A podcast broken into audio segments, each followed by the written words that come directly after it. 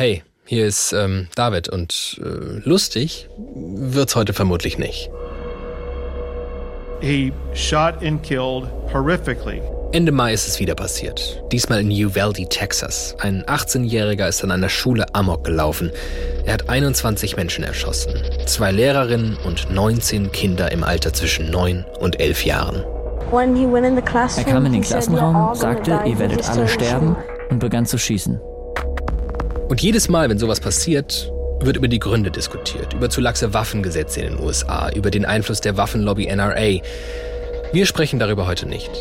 Denn eines haben fast alle Täter, egal wo, gemeinsam. Tödliche Gewalt geht von Männern aus. Gewalttätig sein ist männlich. Männlichkeit scheint ein Problem zu sein. Und dieses Problem, das müssen wir angehen. Wenn wir nicht alle miteinander uns mehr damit beschäftigen, dass wir A, anerkennen müssen, dass wir als Gesellschaft gewalttätige Tendenzen haben und B, dass hochproblematisch und hochgefährlich ist, dem ein Geschlecht zu geben, dann kommen wir da nicht voran. Aber vorankommen, das wird richtig, richtig schwer. Wir müssen feststellen, und das ist ehrlich gesagt auch ganz schön deprimierend, egal wie aufgeklärt wir sein mögen, egal wie gut wir gendern und uns als Feministen bezeichnen mögen, Männer werden weiter töten. Ich bin David Alf und das ist Studio Komplex. Ich bin auf diese Tweets hier gestoßen.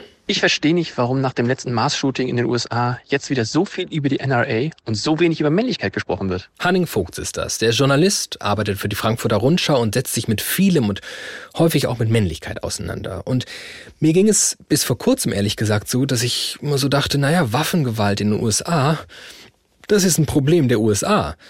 Und deswegen war ich erstmal total bei meinem Freund Flo, der dann nämlich Folgendes auf Hanning geantwortet hat. Naja, weil es Männlichkeit halt überall gibt. Aber nur die USA diese unfassbare Anzahl an Shootings hat und dafür sind NRA und Co. verantwortlich. Okay, aber Männlichkeit gibt's überall. Meint er jetzt damit Männer? Okay, klären wir noch. Aber ich dachte mir auf jeden Fall genau, Flo, lass uns bitte immer über Männer und Männlichkeit reden. Aber die Ursache, in dem Fall des Shootings, die ist doch klar. Und er macht noch weiter. Toxische Männlichkeit, Mental Health und Co. verschleiern ja das konkrete politische Problem. Aber so leicht lässt sich Hanning auf unser Argument nicht ein. Erstens habe ich nicht verlangt, nicht über die NRA zu reden. Und zweitens ist Männlichkeit das konkrete politische Problem. Und wie es sich für Twitter gehört, geht eine kleine Diskussion los. Aber Männlichkeit ist doch gerade nicht konkret. Natürlich ist es ein gesellschaftliches Problem, aber es wird vor allem über die NRA und Waffengesetze geredet, weil man diese konkret direkt heute ändern könnte. Was ist denn an Männlichkeit nicht konkret? Was ist denn die konkrete Gesetzesinitiative, die man morgen verabschieden könnte? Darum geht es doch vor allem, dass Reformen, die von der breiten Masse der Gesellschaft gewünscht werden, durch eine Lobby und die durch sie unterstützte Partei blockiert und bekämpft werden. Über Männlichkeit reden kann und sollte man immer, aber hier geht es um das Alleinstellungsmerkmal eines Landes und das sind Waffen. Und natürlich macht Flo da einen ganz wichtigen Punkt. Die USA sind in Sachen Waffenbesitz und Tötung durch Waffen einfach ein absurder Spitzenreiter. Der Tod durch Schusswaffen ist die häufigste Todesursache bei amerikanischen Kindern. Von allen Todesursachen bei Kindern ist die häufigste Tod durch Schusswaffen. Ich komme nicht klar, ey. Und da kann man zu Recht die Frage stellen, solltet ihr ganz vielleicht mal eure Waffengesetze in den Griff kriegen? Aber schaut man sich einen weiteren Aspekt dieser Zahlen an, wird klar, so einfach ist das Problem nicht. Und so einfach ist es auch nicht lösbar. Und ziemlich sicher ist das auch bis auf weiteres nicht lösbar. Achtung! Zwischen 1982 und heute gab es in den USA 128 sogenannte Mass-Shootings. Also ungefähr das, was bei uns Amokläufer heißt. So, und jetzt ratet mal, wie viele von diesen 128 Amokläufen in den USA von Frauen begangen wurden. Fünf. Genau gesagt drei, also drei nur von Frauen. In zwei weiteren Fällen waren es Männer und Frauen. Von 128 Fällen waren es 123 Mal Männer, die um sich geschossen haben. Alter. Also ich habe äh, tatsächlich eine, eine, berufsbegleitende Ausbildung zum Männer-, Jungen- und Gewaltberater. Ähm, und da geht es im Grunde genommen darum, Männer in Krisen zu begleiten. Das ist Boris von Hesen. Ich leite im Hauptberuf einen Jugendhilfeträger in Südhessen und im Nebenberuf äh, arbeite ich als Männer-, Jungen- und Gewaltberater. Da gehe ich sehr stark auf, auf die Gefühlsebene ein, weil die Gefühle sind das, was bei den Männern in ihrem Leben so Schritt für Schritt verschüttet worden ist. Und äh, da helfe ich ihnen dran zu kommen, weil wenn sie ihre Gefühle entdecken, dann ist das die Quelle, um Lösungen zu erarbeiten, selbst auch zu erarbeiten. Super spannend. Vielleicht können wir das nochmal kurz ausführen. Also, wie muss ich mir das vorstellen? Was sind denn die zugrunde liegenden Unterschiede, wäre jetzt mal einfach binär gedacht? Binär bedeutet, Geschlecht wird nur in den Kategorien männlich und weiblich gedacht. Dabei wissen wir heute, Geschlecht ist viel mehr. Es ist ein Spektrum, auf dem sich Menschen auch dazwischen oder fließend verorten. Was sind denn die zugrunde liegenden Unterschiede, wäre jetzt mal einfach binär gedacht, zwischen Mann und Frau, dass es einen expliziten Umgang, in deinem Fall ein explizites Coachsein für Männer benötigt, um sowas wie ja, Gewalt zu begegnen? Ich glaube, so der, der, der Hauptpunkt ist schon das Thema der Gefühlswelt. Also man, man spricht ja auch so ein bisschen so von der abgespalteten Innenwelt, also der Gefühlswelt der Männer. Und es fängt halt schon ganz früh an. Das fängt in, noch vor dem Kindergarten oft an, dass die Jungs anders behandelt werden, äh, strenger behandelt werden oder man andere Dinge von ihnen erwartet als von Mädchen. Das geht dann weiter in diesem klassischen, äh, du sollst nicht weinen. Waschlappen, Weichei, Memme sind Okay, ja, äh, Moment, das geht mir jetzt doch ein bisschen zu schnell. Jetzt sind wir voll im Thema Männerbilder, Mann sein, männlich sein. Über diese Unterschiede müssen wir auf jeden Fall sprechen, aber vielleicht noch nicht. Lasst uns erstmal sprechen über die Unterschiede zwischen Männern und Frauen. Und ja, die werden statistisch nur binär erhoben. Das ist, äh, wir Männer sind ja, das ist halt geil, wir haben ein Selbstbewusstsein, das ist, das Schöne. Frauen sind ja da immer so ein bisschen, wir Männer, ist ja egal wie fett wir werden, wir ziehen einfach nur einen Schlüpper höher und sagen, ja. Eine Metastudie aus dem Jahr 2019 hat Unterschiede zwischen Männern und Frauen untersucht. Dabei stellte sich heraus, das größte Unterscheidungsmerkmal ist die Bereitschaft, andere zu töten. Nur so und so viele Frauen Wohlgemerkt, das ist eine Metastudie gewesen. 150 Studien wurden ausgewertet und der größte psychologische Unterschied zwischen Mann und Frau ist die Bereitschaft zu töten? Alter, da sind wir ziemlich weit weg von Ach, die Amis immer mit ihren Waffen. Da müssen die sich auch mal kümmern. Ja, müssen die. Aber wir auch. Denn so viel vorweg, tödliche Gewaltdelikte in Deutschland werden auch fast ausschließlich von Männern begangen. Das Töten von Menschen ist global betrachtet ein fast exklusiv männliches Phänomen. Was ist los mit uns? Also irgendwie traut man sich das ja eigentlich gar nicht zu fragen, aber wenn die Zahlen so eindeutig sind, egal wohin man schaut, egal übrigens auch, wie weit man in die Geschichte zurückschaut, dann hat's vielleicht doch irgendwas mit. Oh je. Willkommen zur Evolution. Treten Sie ein in das Land der Gene, die Welt von DNA und RNA, also dem Bauplan unseres außergewöhnlichen, vielfältigen Menschseins. Was ich sagen will, hat das womöglich auch mit den Genen zu tun? Der eine Faktor sind offensichtlich kulturelle Bedingungen oder soziale Bedingungen, also der soziale Kontext. Und dazu gehören natürlich auch genetische Bedingungen. Also es ist offensichtlich, dass Anlagen eine Rolle spielen, dass die Gene eine Rolle spielen. Nun ist das eine Problem, dass man die Mechanismen noch nicht äh, vollkommen verstanden hat. Okay, ähm, ja, wow. Ach so, ja, Vorstellung. Hier, äh, das ist. Michael Paun, ich bin Professor für Philosophie an der Humboldt-Universität in Berlin. Äh, ich interessiere mich besonders für äh, Probleme von Geist und Gehirn und da wiederum für das Zusammenspiel zwischen philosophischen Erkenntnissen und Erkenntnissen in Neurowissenschaften und Psychologie. Gut, klingt äh, kompliziert, denn ja, Michael Paun, hau mal raus. Wie, wie kam denn die Gewalt in unsere Gene? Das sind natürlich leicht spekulative Annahmen, aber es scheint so zu sein, dass es schon relativ früh in der evolutionären Entwicklung zu so einer Art Arbeitsteilung gekommen ist zwischen männlichen und weiblichen Angehörigen einer Spezies, die ist mal mehr und mal weniger stark, äh, bei denen die Männer einfach mehr den aggressiven Part übernommen haben und die Frauen den weniger aggressiven Part. Und das war eine äh, Arbeitsteilung, die unter bestimmten evolutionären Bedingungen, es ist ganz wichtig zu sagen, dass wenn eine Sache sich evolutionär entwickelt hat, sie damit nicht gerechtfertigt ist. Nicht, dass wir uns da irgendwie falsch verstehen. Dass unter bestimmten evolutionären Bedingungen das vorteilhaft für eine Gesellschaft war, für das Weiterkommen einer bestimmten Gruppe, äh, die diese Arbeitsteilung hatte. Das ist nicht auf Menschen beschränkt. Also das hatten die Jäger und Sammler hatten das schon in ihren Genen drin, bevor die angefangen haben zu jagen und zu sammeln. Okay, crazy. Michael Pauen sagt zwar selbst am Anfang, dass das schon ein spekulativer Ansatz ist und im Gespräch hat er biologisch auch nochmal zwischen männlich, weiblich und non-binär ausdifferenziert. Aber ein biologischer Aspekt ist auf jeden Fall mit drin. Und er erklärt, dass sich ein bestimmtes Verhalten von uns Menschen über die Jahrhunderte in unsere Gesellschaft eingeschrieben, aber auch immer wieder verändert hat. Das heißt, wenn die Mitglieder einer Gesellschaft immer sehen, dass eine bestimmte Gruppe, die man relativ leicht identifizieren kann, ein bestimmtes Verhalten zeigt, dann wird das einfach, übt das einfach einen ganz starken Einfluss auf das Bild aus, dass sich eine Gesellschaft von dieser, Pers dieser Personengruppe, also von den Männern macht. Die Gene beeinflussen also am Anfang äh, ganz stark auch das Bild, das sich Gesellschaften von den Männern machen. Und äh, das kann natürlich im Laufe des, ähm, im Laufe der historischen Entwicklung, wenn man merkt, dass es vielleicht doch nicht ganz so gut oder dass es bessere Kommunikationsmöglichkeiten gibt, als sich die Köpfe einzuschlagen, kann sich das dann natürlich ändern. Und dann können sich äh, Bilder, Leitvorstellungen ausbilden, die in eine ganz andere Richtung gehen und einen ganz anderen Einfluss aus, äh, ausüben. Es ist also mit dem Einfluss der Gene gar nicht so weit her. Viel einflussreicher scheint das zu sein, was Gesellschaften dann mit ihren Männern oder als solche verstandenen Menschen machen. Und ich habe es am Anfang angekündigt, jetzt müssen wir langsam mal unterscheiden. Nicht das Mannsein ist das Problem, sondern unser Bild von Männlichkeit. Na endlich!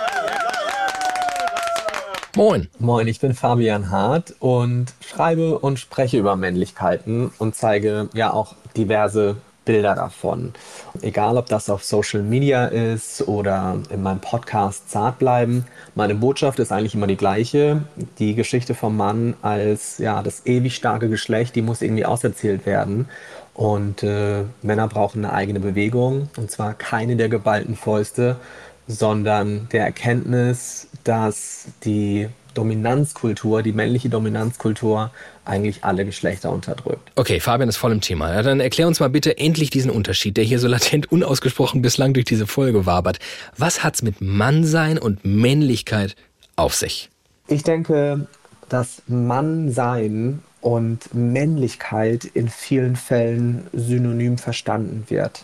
Das hat vor allem in Deutschland auch ein gewisses Sprachproblem. Das Wort männlich hat in der deutschen Sprache so eine Zweideutigkeit. Also sowohl als Beschreibung für die individuelle Geschlechtsidentität im Sinne von das innere Wissen, dass ich ein Mann bin zum Beispiel. Gleichzeitig verwenden wir männlich, aber auch als Beschreibung für alle Eigenschaften, die in unserer Gesellschaft dem Mann zugesprochen werden. Also, dass er rational denkt, zielorientiert ist, kompetitiv, hm, auch der körperlich Stärkere, der Beschützer, der Versorger, wirtschaftlich als aber eben auch so der Fels in der Brandung. Dieses Bild existiert hier immer noch. Und allein schon die Unterscheidung, das starke Geschlecht und das schwache Geschlecht, hat sich auch in uns manifestiert. Und selbst wenn wir den ganzen Tag darüber nicht mehr sprechen und denken, wir sind alle emanzipiert und gleichgestellt, haben wir das noch immer verinnerlicht. Und diese geschlechtsspezifischen Zuschreibungen, die existieren und sorgen dafür, dass dieses Männlichkeitsbild auch so starr ist.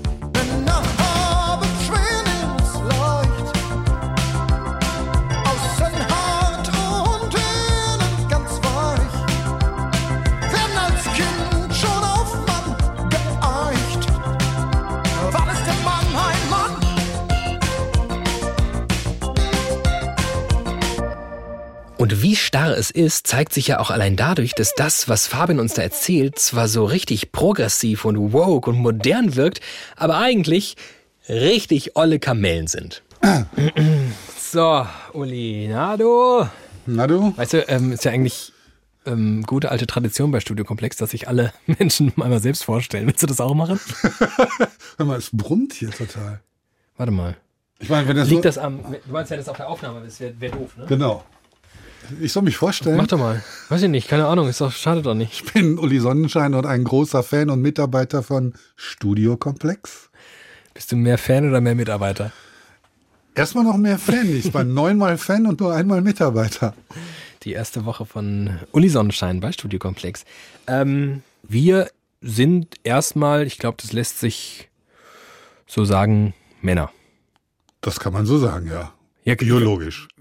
Ja, irgendwie schon und gleichzeitig merke ich an mir, es fällt mir gar nicht so leicht, das einfach so zu sagen, weil ich schon hm, gefühlt in so einer Zeit aufgewachsen bin, in der dieses Männlichsein immer mehr hinterfragt wurde und ich ganz, ganz, ganz oft in meiner Vergangenheit noch mehr, ich glaube so als Kind, als Jugendlicher richtig krass, an die Grenzen dessen gestoßen bin, wo ich gemerkt habe, da wird etwas von meiner Rolle als Mann, also das, dieser Männlichkeit verlangt, dem ich eigentlich gar nicht entsprechen will. Und bis heute fällt es mir deswegen total schwer, pauschal zu sagen, ja, ja, ich identifiziere mich als Mann, weil es so einhergeht mit all diesen Attributen, denen ich irgendwie so gar nicht entspreche.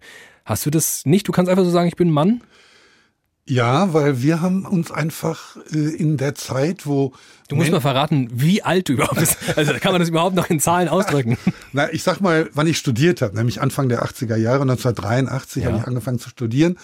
Da haben wir uns in unserer Männlichkeit erstmalig hinterfragt oder erstmalig kam überhaupt so ein Gedanke, dass Mannsein und Männlichkeit zwei verschiedene Dinge sein könnten und dass es Männlichkeit gibt, die eine soziale Konstruktion ist, weil vorher war Mannsein einfach eine biologistische Konstante und es gab Frauen und man hat sich gemocht oder auch nicht, aber man hat nicht drüber nachgedacht, wie diese Männlichkeit entsteht. Und das war tatsächlich in dieser Zeit einem einzigen Autor geschuldet. Und das ist Klaus Teveleit, der mit seinem Buch 1977 erschienen und 1983, als ich anfing zu studieren, erstmals als Taschenbuch Die Männerfantasien, die quasi jeder meiner Kommilitonen im Bücherschrank hatte, zwei dicke Bücher broschiert, wo es darum ging, was man eigentlich erstmal gar nicht wissen wollte, nämlich eine Freikorpsliteratur, Literatur der Soldaten nach dem Ersten Weltkrieg. Das hat uns eigentlich nicht interessiert. Was uns aber interessiert hat, war, dass da eine Männlichkeit konstruiert wurde, und zwar im Widerspruch oder in Kombination mit einem Bild von Weiblichkeit, was wir komplett abgelehnt haben. Was war das für ein Bild der Weiblichkeit? Diese Weiblichkeit wurde dreigeteilt. Es war die Jungfrau, die Mutter und die Hure. Und es gab nichts dazwischen und nichts daneben. Und dieses Bild von Weiblichkeit, das konnten wir fassen als eine Konstruktion, mit der wir nichts zu tun haben wollen. Und dann kam der zweite Schritt, und das fand ich im Nachhinein, wenn ich drüber nachdenke, den viel wichtigeren. Denn hier wurde eine faschistische Männlichkeit erklärt. Zum ersten Mal Faschismus wurde tabuisiert. Mein Schulunterricht endete in der Weimarer Republik. Faschismus wurde weder erklärt noch analysiert. Zum ersten Mal trat jemand an, der gesagt hat, Faschismus ist keine Ideologie. Faschismus ist keine Idee. Faschismus ist ein Körperzustand. Faschismus ist etwas, was entsteht aus einer Heute würden wir sagen, toxischen Männlichkeit. Denn diese Männlichkeit ist angstbesetzt. Die hat Angst vor dem Inneren, Angst vor dem Fremden, vor dem Unerwartbaren und reagiert mit Angstabwehr. Und die Angstabwehr ist immer aggressiv und leicht faschistoid. Und da entstand etwas, wo wir sagen konnten, okay, diese Form von Männlichkeit, mit der haben wir nichts zu tun. Wir sind ganz anders. Wir sind eine Generation, die sich davon dezidiert abheben will. Wenn du heute nochmal so Anfang Mitte 20 sein könntest, glaubst du, du würdest deine Männlichkeit anders leben, als du es damals getan hast, weil sich die Umstände seit 83 und Teveleit derart geändert haben? Unbedingt. Also das Erste, was ich natürlich gelernt habe und auch im Nachklapp von Teveleit damals nicht wusste, heute weiß, ist, dass Faschismus oder ein Faschist nicht ein geschlossenes monadisches Etwas ist, sondern dass es faschistische Tendenzen gibt, auch in mir, in meinem täglichen Umgang mit fremden, behinderten Frauen. Und dass das etwas ist, was man zumindest im Zaum halten muss, wenn man es schon nicht bekämpfen kann. Und Wäre das damals schon ein konsequenter Prozess gewesen, wäre natürlich ein Heranwachsen oder ein Reifen als junger Mann ein anderer gewesen, ein anderer Prozess, eine intensivere Auseinandersetzung, natürlich. Was mich im Gespräch mit Uli so fasziniert hat, da sitzt so ein Anfang 60-jähriger Mann vor mir, erzählt mir, dass er das alles schon seit 40 Jahren weiß, dass er heute ganz anders Mann geworden wäre und dann gucke ich auf mich, mein Heranwachsen, meine Generation und denke mir, ja, gibt sicherlich Bubbles, wo Männlichkeit egaler geworden ist, aber so gesellschaftlich durchgedrungen ist es doch noch nicht. Also nicht umsonst gibt es dieses Wort, was uns seit ein paar Jahren immer wieder verfolgt. Toxische Männlichkeit. Ich glaube, dieses Wort toxic ist momentan einfach in aller Munde. Fabian Hart nochmal. Toxische Männlichkeit wird in den meisten Fällen völlig falsch verstanden, weil es das Problem gibt, dass wir Männlichkeit ganz oft gleichsetzen mit Mannsein. Und wenn dann jemand Toxic Masculinity sagt, haben ganz viele das Gefühl, oh mein Gott, hier spricht jemand darüber, dass Mannsein gleich giftig sein bedeutet oder sowas. Es geht aber darum, dass es Anteile gibt, Männlichkeitsanteile, also Eigenschaften, die wir in unserer Kultur, in unserer Gesellschaft dem Mann zusprechen, die ungesund sind, die toxisch sind in dem Sinne. Und dass wir in der ersten Reaktion die Wut vorschieben. Also die primäre Emotion ist vielleicht Trauer oder Angst, Unzufriedenheit, aber wir schieben die Wut vor. Und das wird uns auch ganz oft ja, von klein auf antrainiert. Große Jungs weinen nicht. Also dieses Zähne zusammenbeißen, runterschlucken wird uns quasi von klein auf antrainiert. Und das ist ungesund. Und Toxic Masculinity ist nicht nur ungesund gegenüber den Personen, die das zu spüren bekommen, gegen die wir die Toxic Masculinity also richten, sondern auch gegenüber sich selbst. Also ständig das eigene Geschlecht beweisen müssen, ständig irgendwie die Angst zu haben, man enttarnt sich als unmännlich, weil man vielleicht was trinkt, was nicht männlich ist oder das Getränk falsch hält oder weil man Pilates macht und kein Fußball oder weil man mit einer hohen Stimme spricht oder weil man vielleicht zu sehr ein Hänfling ist und nicht genügend Muckis hat. Und hier sind wir ja wieder in dieser Gefühlswelt, von der Boris von Hesen auch am Anfang gesprochen hat. Ihr erinnert euch. Die Gefühle sind das, was bei den Männern in ihrem Leben so Schritt für Schritt verschüttet worden ist. Verschüttet worden. Irgendwie klingt das so ein bisschen nach, oh, upsie, ist irgendwie verloren gegangen. Aber verschüttet worden ist, könnte man auch als ziemlich aktiven Vorgang verstehen. Ja, so einen bewussten. Und wenn wir das so feststellen, in unserer Gesellschaft bildeten sich womöglich aufgrund genetischer Veranlagung geschlechterspezifische Rollenbilder und im Fall des Mannes gehen die einher mit Stärke, Macht und Durchsetzungsvermögen, dann sind wir nicht weit weg davon, vom Patriarchat zu sprechen. Und mit nicht weit weg davon meine ich, wir müssen mal ganz dringend über das Patriarchat sprechen. Ich bin dein Vater. Oh ja. Patriarchat bedeutet Vaterherrschaft. Das heißt, dass Männer nicht automatisch mächtig sind, sondern es ein System mit Regeln und Abläufen gibt, die ihnen Vorteile bringen. So sind ungleiche Geschlechterrollen über Jahrhunderte gewachsen. Und damit leben wir noch heute. Und was jetzt erstmal so ein sehr großer Begriff ist, hat halt spürbare Auswirkungen, sichtbare Auswirkungen in unser aller Alltag. Willkommen im Patriarchat der Dinge. Hier werden Männer in nahezu allen Lebensbereichen bevorzugt. Denn die kalte Hand der Männervorherrschaft kriegt euch auch im Jahr 2022 noch festzupacken. Beispiele gefällig? Nun, wie wäre es mit der kompletten Medizin? Mit Ausnahme der Gynäkologie ist alles, von der Diagnostik bis hin zur Dosierung von Medikamenten, komplett auf Mann geeicht. Crash-Test-Dummies und damit die Sicherheit in Autos. Natürlich für den männlichen Körper entwickelt. Sogar bei der Anzahl öffentlicher Toiletten werden Männer bevorzugt.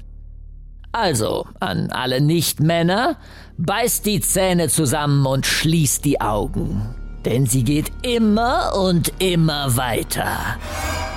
Die wilde Fahrt im Patriarchat der Dinge.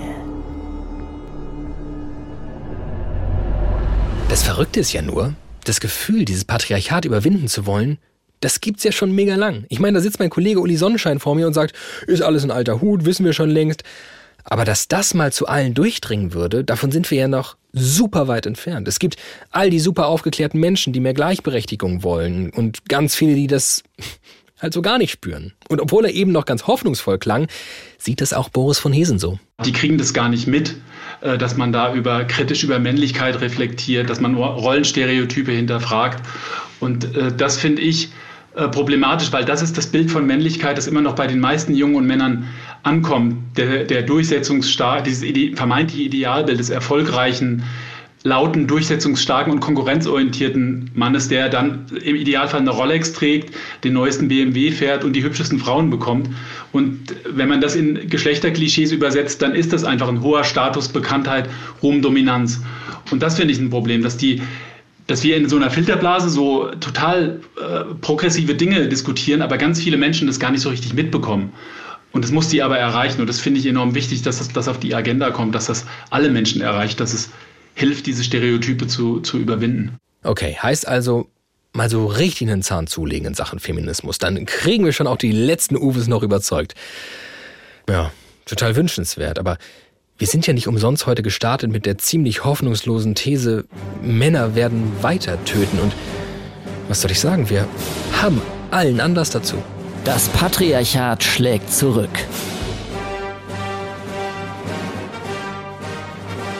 Da höre ich langsam was. Hallo? Hallo. Ah. Hi. Da ist jemand und im besten Fall Susanne Kaiser. Richtig, genau. Susanne Kaiser ist Journalistin und Autorin. Als letztes ist von mir Politische Männlichkeit bei Surkamp erschienen. Politische Männlichkeit heißt ihr Buch. Was erstmal wie so eine Art Synonym für Patriarchat wirkt, ist in Wahrheit der noch viel evilere Twin vom Patriarchat. Politische Männlichkeit bedeutet, dass äh, Männlichkeit politisch geworden ist, eigentlich ganz einfach. Ähm, Soweit so einfach. Soweit so einfach, genau. Und ja, auf bestimmte Entwicklungen der, ich würde sagen, letzten 20 Jahre reagiert. Also vor allem auf die krassen Erfolge des Feminismus natürlich. Ne, also dank des Internets konnten sich Frauen Räume, Rechte, ähm, ja, Neues erkämpfen wie niemals zuvor, sind wahnsinnig sichtbar geworden, sind erfolgreich geworden ähm, sind also aus bestimmten politischen Positionen zum Beispiel überhaupt nicht mehr wegdenkbar. Ähm, junge Leute heute müssen sich erstmal daran gewöhnen, dass die Kanzlerin auch männlich sein kann. Ähm, und darauf, darauf reagiert also reagieren Männer und darauf reagiert aber auch ähm, ein Konzept von Männlichkeit sozusagen. Also das, was wir als traditionelle Männlichkeit bisher so gelernt haben. Das heißt, wo Männlichkeit mit Stärke, Kontrolle, ähm, Überlegenheit, niemals Schwäche zeigen und eben auch mit Gewalt verbunden ist. Ähm, das, das hat sich quasi politisiert. Das heißt, Männer ähm, sammeln sich, also bestimmte Männer sammeln sich aus bestimmten unterschiedlichen Gruppierungen. Also wir sehen da vor allem Rechte, Fundamentalisten und Maskulinisten, sowas wie Incels zum Beispiel, die ähm, sich zusammentun, um dieses traditionelle Männerbild wieder zu restaurieren und eigentlich ja das Patriarchat wieder herzustellen und diese ganzen männlichen Privilegien wieder für sich in Anspruch zu nehmen und eben auch männliche Überlegenheit wieder ganz legal, quasi nicht gesellschaftlich geacht, geächtet ähm, leben zu dürfen ähm, und das tun sie eben, indem sie äh, sowas wie Misogynie oder Sexismus ähm, und, und eben Privilegien und so weiter als ja zum politischen Programm gemacht haben, muss man sagen. Und politisches Programm klingt ja erstmal so relativ mh, hm, zivilisiert. Hinter politischer Männlichkeit steckt halt aber leider ganz konkret das Thema dieser Folge, ein Aufkommen von Gewalt. Wenn jetzt dieses traditionelle Männerbild aber nicht mehr gelten soll und sehr stark von der Gesellschaft in Frage gestellt wird, dann geht ja damit auch ein Stück Kontrolle verloren, natürlich. Ähm, und das versuchen manche eben mit Gewalt zu kompensieren. Gewalt ist also eine direkte Reaktion auf Emanzipation, wo viele vielleicht denken, yeah, Frauenquote, Gendern, wir haben's bald. Dem Patriarchat haben wir es auch richtig gegeben bilden sich auf der anderen Seite Strukturen und Strömungen, die, wenn sie mal an einen Hebel gelangen, auch ganz schnell Dinge zurückdrehen können. Im Internet ist diese Bubble besonders gut erlebbar und wird von Soziologen Manosphere genannt.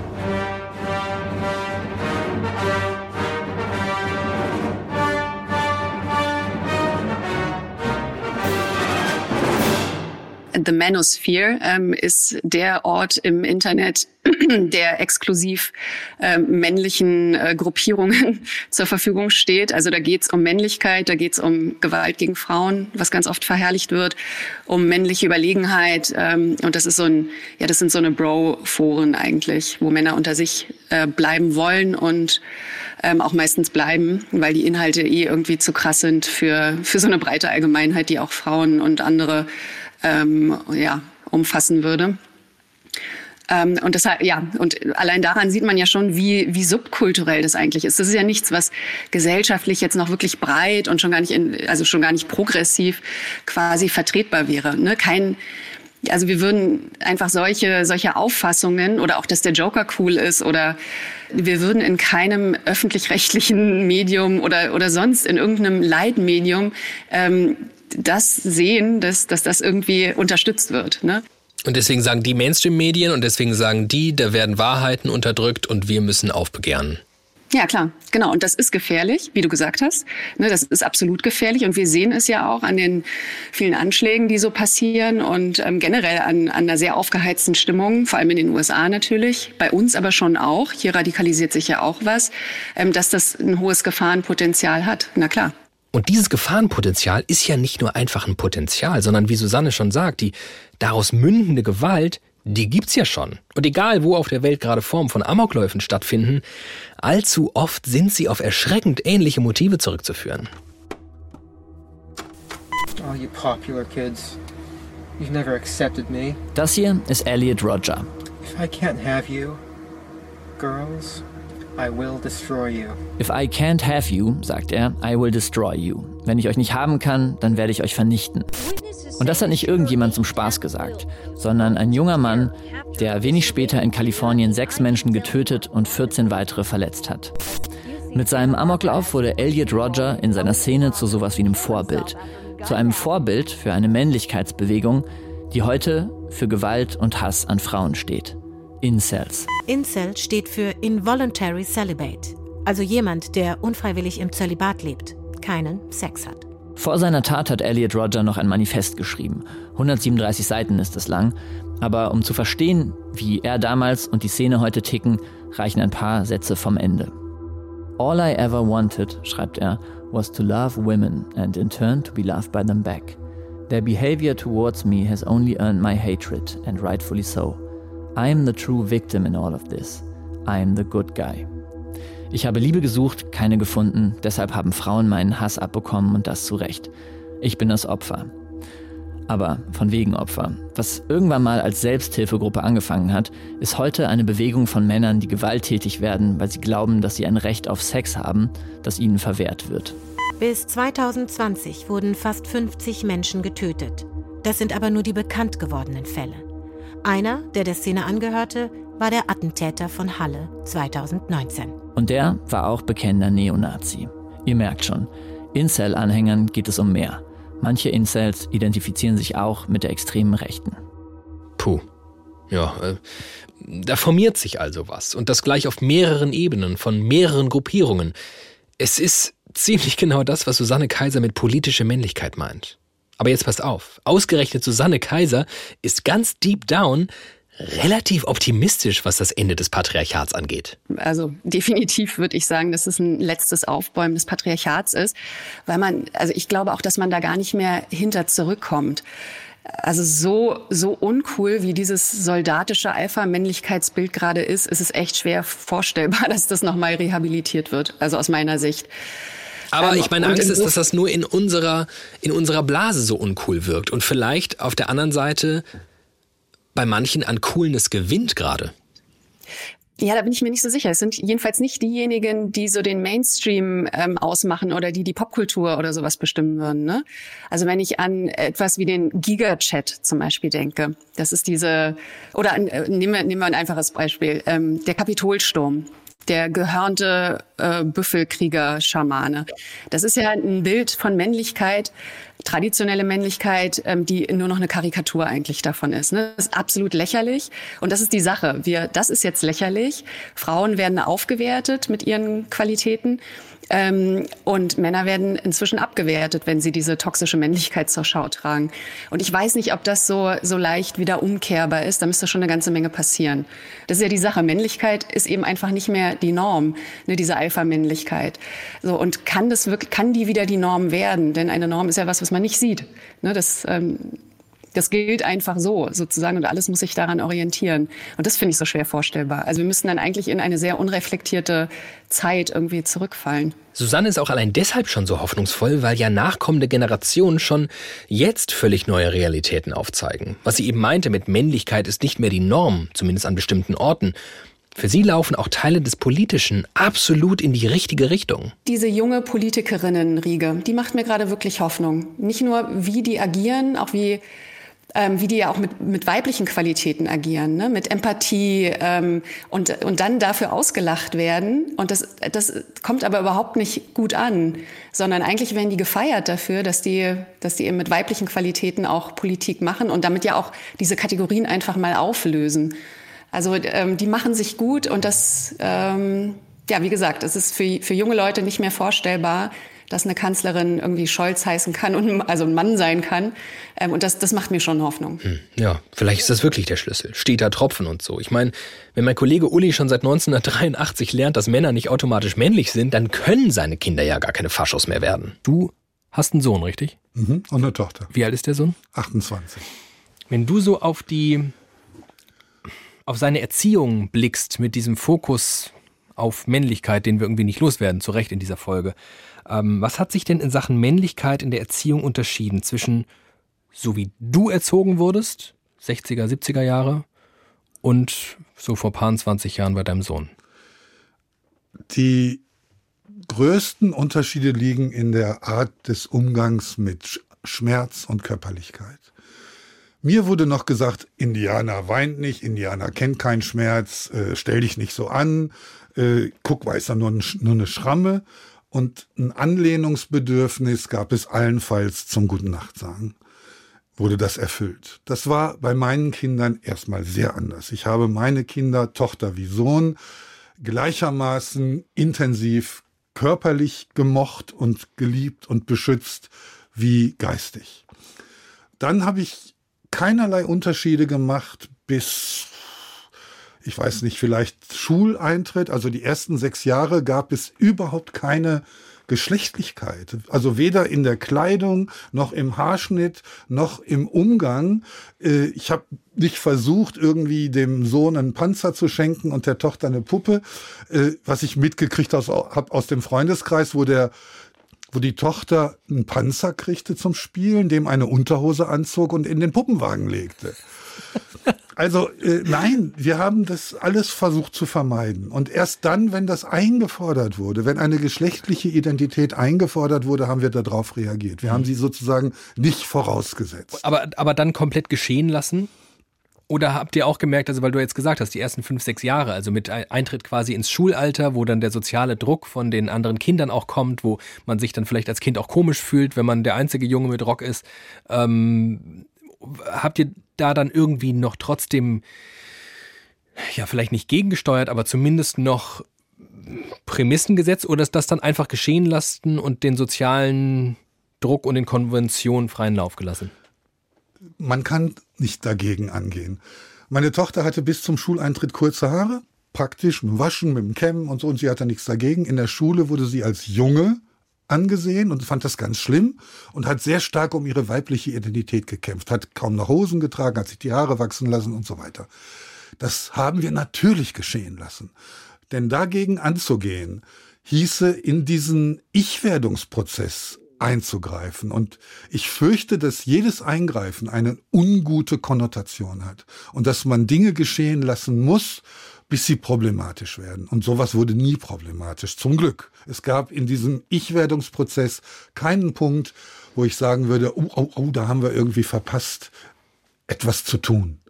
Denn final, als Erwachsene, stehen sie ganz gut da.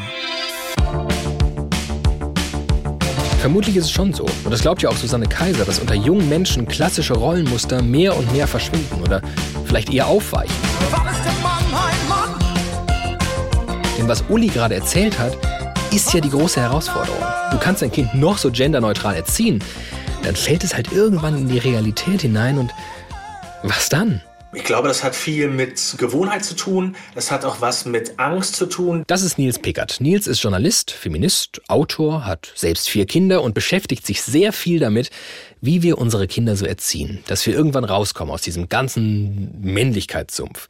Eines seiner Bücher heißt Prinzessinnenjungs und er sieht das Problem mit Erziehung und gesellschaftlicher Realität Natürlich auch. Dass ähm, viele Eltern sich dann zum Beispiel Sorgen machen, dass wenn sie ihre, insbesondere die, die Jungen gegen die herrschenden Geschlechternormen erziehen, dass sie dann geschnitten werden, dass sie gemobbt werden, dass sie Gewalt erfahren. Und das ist ja eine sehr konkrete Angst der Eltern, auf die man dann, wenn man so einen Job macht wie ich, dann auch Antworten finden muss. Also es ist ja keine Frage, die man, die man schnell vom Tisch fegen sollte, sondern es ist doch wirklich die Frage, äh, was geschieht mit diesen Jungs? Wie sorgen wir für deren Sicherheit? Und dann muss man erstmal den Fakt anerkennen, dass äh, egal wie stromlinienförmig wir unsere Jungen erziehen oder auch die Kinder, dass das niemals zur Folge haben wird, dass wir ausschließen können, dass sie Gewalt erfahren. Zwar total frustrierend, dass das nicht schmerzfrei über die Bühne gehen kann, aber Nils glaubt schon daran, dass wir es schaffen können, uns als Gesellschaft aufzuweichen, sagt er. Dass wir dafür sorgen, dass ähm,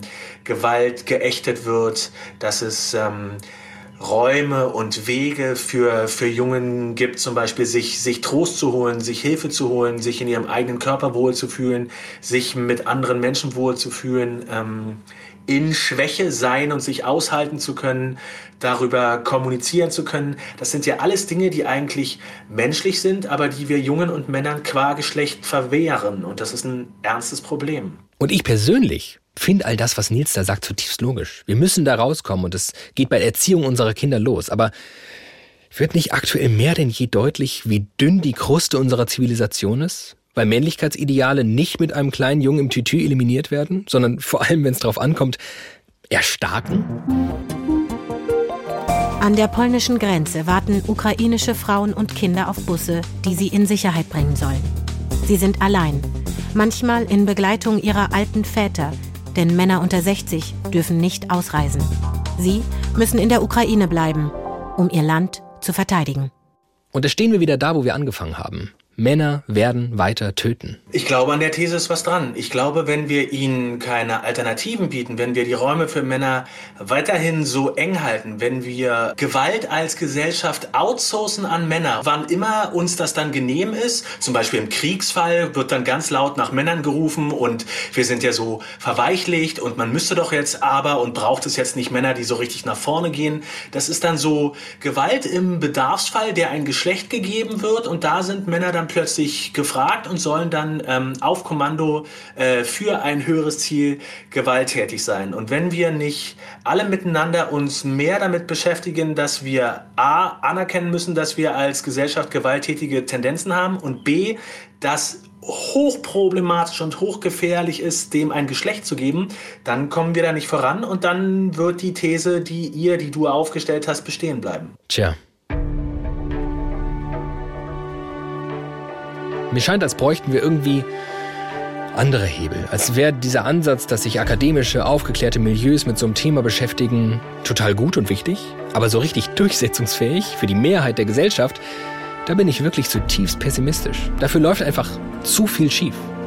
Ihr erinnert euch vielleicht, ich habe ja am Anfang mit Boris von Hesen gesprochen und jetzt ist der Zeitpunkt gekommen, wo Boris uns mal in eine ganz neue Sphäre entführt. Denn Boris stand vor demselben Problem wie wir jetzt. Und er hat sich auf die Suche gemacht nach genau diesen Hebeln, um was zu verändern. Und scheint welche gefunden zu haben. Und hat ein Buch darüber geschrieben. Also die Idee ist im Grunde genommen, dass ich mir Statistiken angeschaut habe. Und zwar nur solche Statistiken, die unsere Gesellschaft belasten.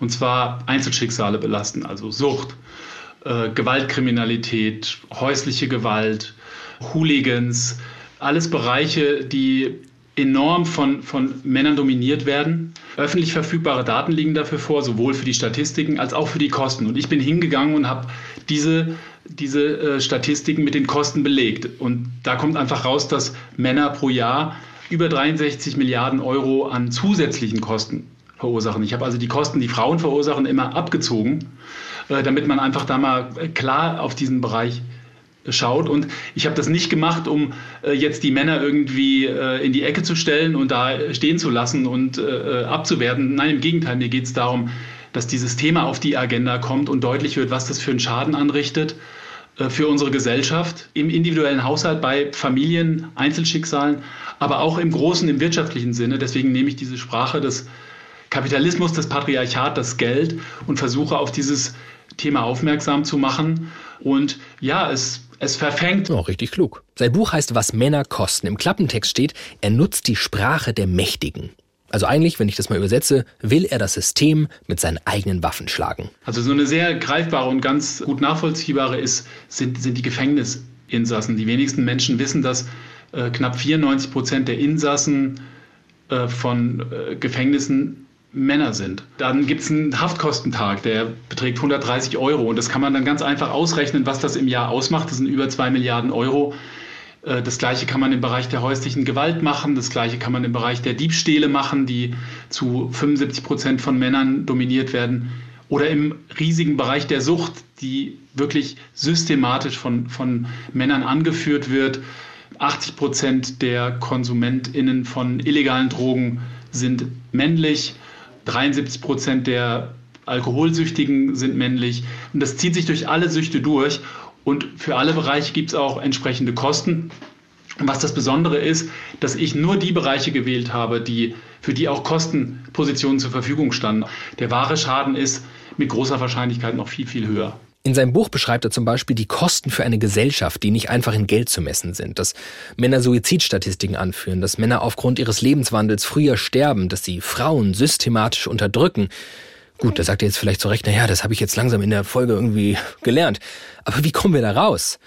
Boris, bitte. Das Erste wäre, dass wir hingehen und diese, diese Statistiken, über die ich spreche, äh, dass wir die strukturell und systematisch verhandeln. Also dass wir nicht nur hingehen, wenn jetzt so ein, so ein Mars-Shooting ist äh, und alle Medien sind dann voll damit, sondern dass wir wirklich systematisch hingehen und diese Zahlen auf den Tisch hauen, dass das Kraftfahrtbundesamt, dass das Bundeskriminalamt, das Statistische Bundesamt, die Deutsche Hauptstelle für Suchtgefahren, dass die einmal im Jahr hingehen und diese Ungleichgewichte öffentlich machen, aber auch wieder um nicht um die Männer zu bashen, sondern um ähm, Lösungen und Perspektiven aufzuzeigen, wie wir da rauskommen. Also wir müssen erstmal uns bewusst darüber werden, dass wir ein Problem haben. Der zweite Schritt, und der dauert natürlich lange und ist enorm mühsam und ja, da, da kommt natürlich auch dieser Träumer raus, aber ich denke halt, ähm, durch die Maßnahmen, die wir ergreifen können, kann enorm viel Geld gespart werden. Deswegen lohnt es sich auch da, Geld in die Hand zu nehmen, weil es wird wieder zurückgezahlt werden in die Zukunft. Und da habe ich solche Ideen, dass ich zum Beispiel sage, dass man